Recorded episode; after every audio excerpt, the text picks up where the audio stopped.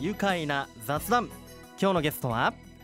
地元の食材を使ったお惣菜やお弁当の専門店クッキンググローの金原恵美さんそして宇都宮市のアンテナショップミヤカフェの小野茂明さんですお二人ともよろしくお願いしますよよろろししくくおお願いし願いしまます。す。二週連続すいません。やったやったぜね小野さん先週、あのサムシングのコーナーではミヤカフェ2階でこう始まったクレープの話題はい。ね届けていただきましたがこの金原さんとも小野さんはつながっていらっしゃるということで、はどい。んな間柄なんでしょうか実はあの金原さんにはですね、お店で扱っております人気のオムライスランチと、あとハンバーガーで使用している牛すじデミソースをですね、はいなんと作っていただいてるんです。えそうだったんですかえあのハンバーガーのそう黒助さんはいも食べた、はいあの、あのねああののハンバーガーです。ハンバーガー超美味しくて、はい俺2個食べてますからね個食べてまし たね。 1日にはい。あんな大きいのを。めっちゃ大きいです。ああいったこうねこうソースだったりお料理のメニューこうレシピの考案も金原さんされていらっしゃるんですね。はいそうなんです美味しくいただきました。ありがとうございま。す。もう本当頼りになる、えー協力事業者さんです。は。いねそういったことだ。はい。であの金原さんは、えー今年宇都宮市の中島町にあります、えー宇都宮市郊外にありますね中島町にある26年間続いた、えー、スズメの宮農産加工所を継いだというふうに伺いましたけれども、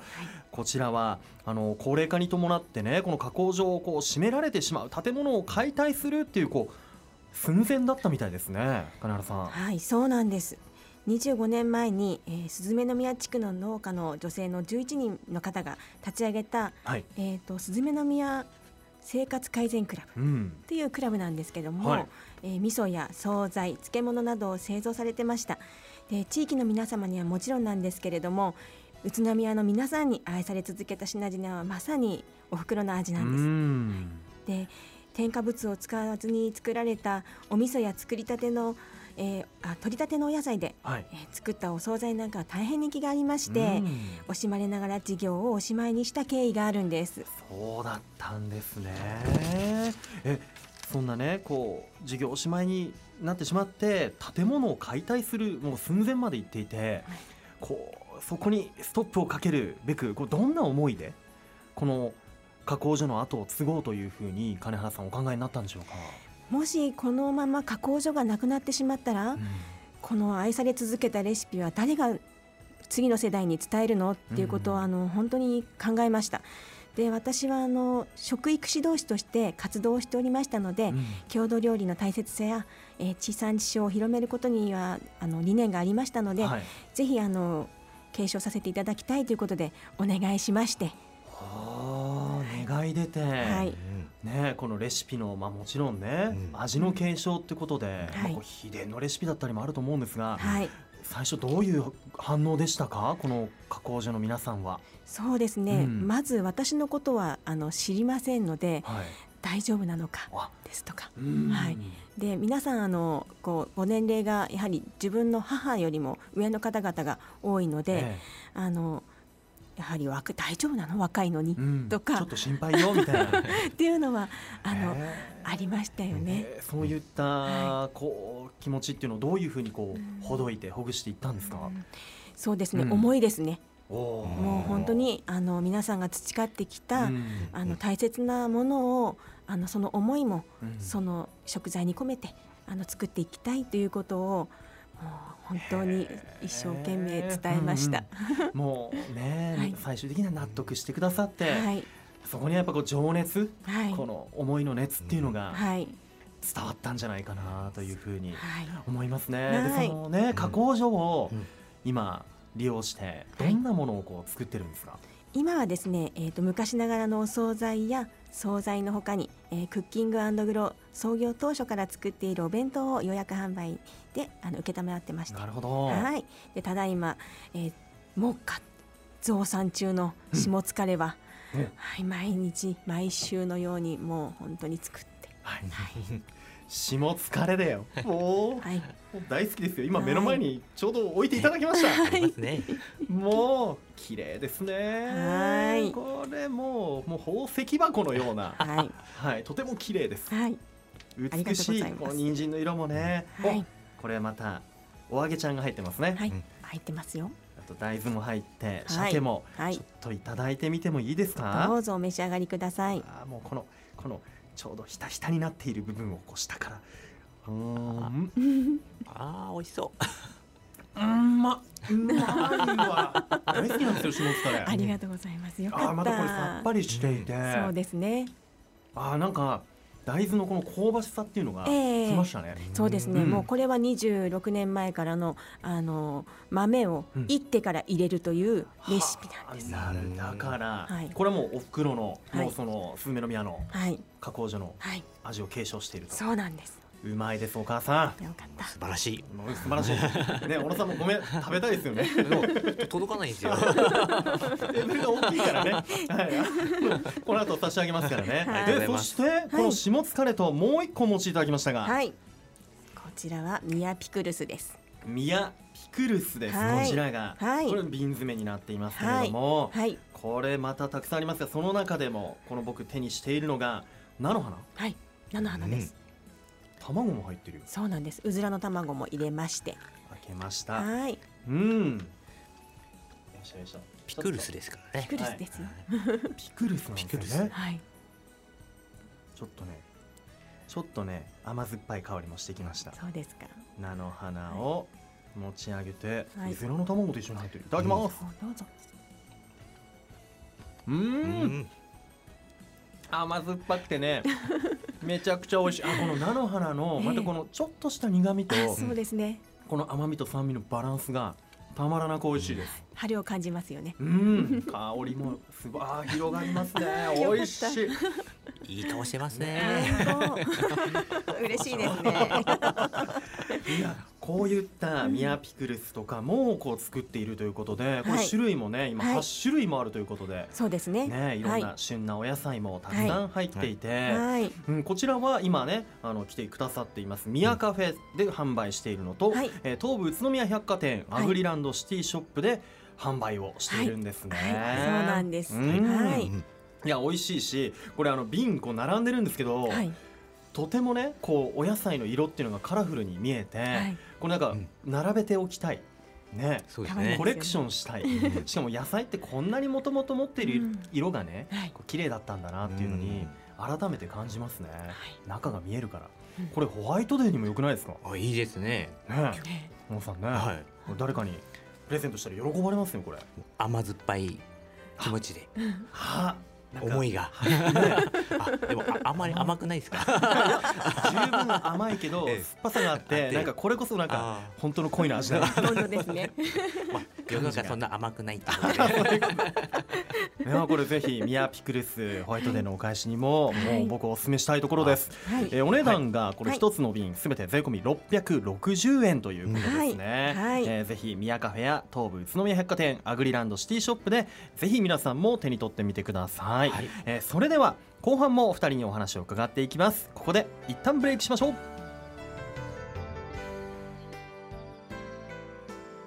愉快な雑談今日のゲストは地元の食材を使ったお惣菜やお弁当の専門店クッキンググロー金原恵美さんそして宇都宮のアンテナショップ宮カフェの小野茂明さんです改めましてよろしくお願いしますお願いしよろしくお願まいしす。ます。今小野さんも菜の花のピクルス食べましたけど、はい。ねえいかがでしたか、やっぱりあの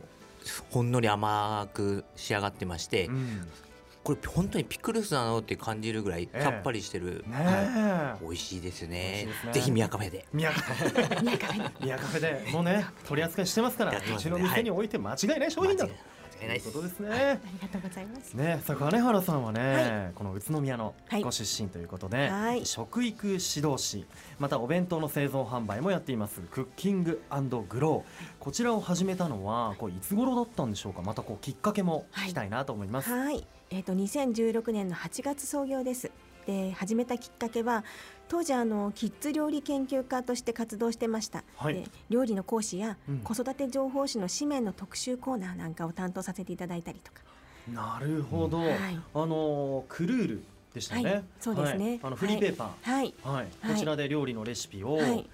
こう考案して、はい写真付きでね掲そう載です結構ね見開き大きく載っていたりとか、はいはいあとは宇都宮市内の小中学校向けの、はいえー教育手帳家庭の教育手帳こちらでもレシピ下津カレーの作り方とか、書いていらっしゃるんですよね。そうなんですラジオ聞いてる方ねお母さんとかももしかしたらこのレシピを見ながらお家で作ってみたよって方もね多くいらっしゃると思いますね。そうですねうん。でそんな仕事を12年ぐらいですね、はいあの続けてきたんですけども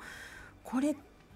どうなんだろうかこのまま続けていく人生で良いのだろうかってあの感じたことがありまして、ねで2015年の10月から、えっと、6ヶ月間、えっと、宇都宮大学の学生さんと一緒にですねアントレプレナーシップを学んだんですね。はい。はい、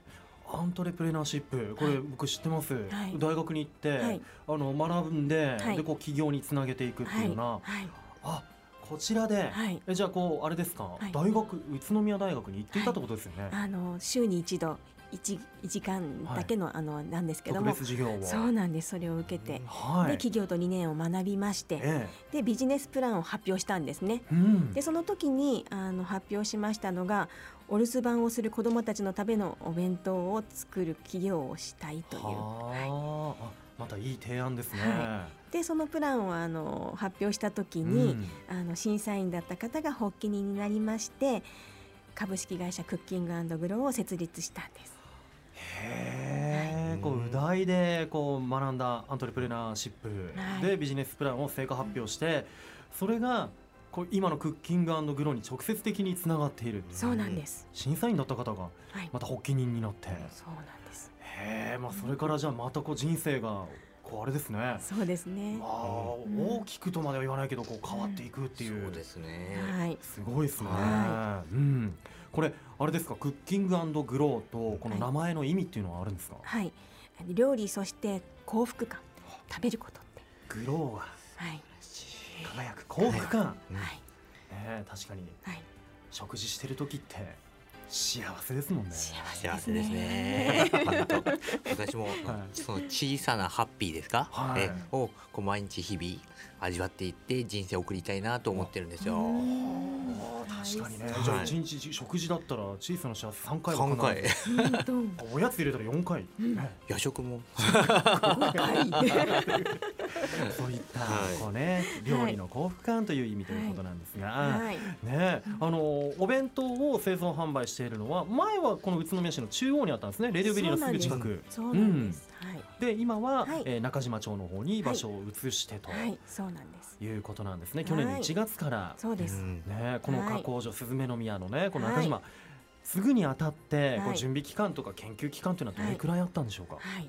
準備はですね、1ヶ月かけて加工所の方を整えたんですね。もうスタッフと一緒に壁を塗ったり、へえはい、もうあの本当にいろんなものを揃えたりとか、うんねあのそんなことをしまして、えで、えっ、と幸いキッチンが4部屋あるんです。結構大きいですよね。はい、うんで、とても広くなったので作業効率も本当に上がりましたうし、ん製品作りの幅も広がりました。なるほど。はい。で、ねその時4月にですね、実は加工所のお披露目会をやったんですね。 おその時にお、はい小野さん ね、はい。その時初めては運命の出会いを感じましてい、ビビッときたわけですね。ビビっ てきました。もうニュータイプ並みのシャーみ たいなもんね。感じました感じねて。この人はできるっていう。いやいやいや、この方と はいつながっていきたいといそううねですねところで、は宮カフェでもこうこういうの出してみないかいみたいなね、お話も。はいしていったということなんでしょうかね。はいなるほど。ね、それからね、こう郷土料理、まあ製造方法とか、こう地元のお母さんからこうお教わっていくわけですもんね。そうなんです。うんはい。一つ一つ本当にあの丁寧に作るんですね。えで、あのその作業とはもうなんて言うんでしょうね。食材に対する敬意とか加工品に対する愛愛ですねえ。んもうそのものでしたね。なるほど、はいこうね、はい食品もそうだし生産者さんへの思いとかも、はいはいやっぱこう感じながら、はいお。母さんたち作っていたんでしょうね。はいあれですか一方で、はいそういった新鮮な食材を扱うにあたってこう課題とかも見えましたかその時そうですね。やはりあの賞味期限が短いこと、あそれから25年間変わらない価格ですね。ーあうーーんそうですよね、はい。最初に言ってた賞味期限が近いことこれもね結構大きな課題ですもんね、それをクリアしながら研究を重ねてこう保存性デザイン性を高めてできたのがこのミヤピクルスとうんはい、いうわけなんですねそうなんですピクルスだと結構持ちますよね持ちますね。うん半年は、あそんなに持ちますか、はい、持ちます。ね、去年の10月に完成したという、あ商品開発をね始めたということなんですが、い、やー半年も持てばこの新鮮な状態ね、うんこのまあお酢に使っているわけだからキープできるということでこれ本当に災害時とかも役立ちますよね。そうですね。ちょうどこの開発を始めた頃が、うんえー台風19号の被害があった時期だあったんです。あー確かに、で、やはりあの災害に備えてピクルスのような長期保存ができるものを作りたいと常々考えていたので、うんあの本当にもうあのこういう風に製品になったことはあの嬉しいですね。ね、で現在いろんなこうお野菜が、えー瓶に詰められてピクルスになっていますが、はいごぼうだったりトマト、あとはブロッコリーこちらにもブロッコリーゆずらの卵が入ってるんですね、はいえーあとかんぴょうとかねあるんですよね、はいいやーどれも美味しそうだし今8種類はい。ねあるということですが、はいえ今後の目標はありますか、やはりですね、あの宇都宮の野菜うんをあの使って。野菜あの旬のものを使って種類を増やしたりですとか、はいあとは珍しいかんぴょうの漬物なんかはあの、はい力を入れてうん味を変えたりこう研究をもう少しして、はいはい、深めていきたいと思ってます。なるほどねこう旬の野菜でもこうね種類も増えていくとまたいろいろこのね見栄えももうこれ全部揃えたくなってくるなと思うんですがありがと今日この後アスパラ農家さんがお見えになるんですけど、アスパラもねありますもんね、うはい、これはオリーブと使ってるそうですね。この組み合わせがまた面白いねそうですねえ、さあいろんなところで、まあ、こうお野菜を目にするたびにこれうちに読んではい、瓶に詰めてあげようかしらと かね考えるんじゃないかな、ねえ、ちょっと疲れに来 ないか。新鮮をいいですね私がキープしてあげるわよみたいなはねい思いもあるんでしょうけど、えーこれからクッキンググロー製品のミヤピクルスなどを通して地元宇都宮どのように盛り上げていきたいでしょうかえー、とやはり宇都宮で作られた作物を宇都宮の人がいただくことが大切だなっていうふうに感じます今いろいろな面で乗り越えなくてはいけない時期かなっていうふうに感じてるんですね、はい、そんな時こそその土地のものそ土地の力を自分の体の中にエネルギーに変えて免疫免疫力を高めてうん元気に過ごすことがやはり宇都宮を盛り上げること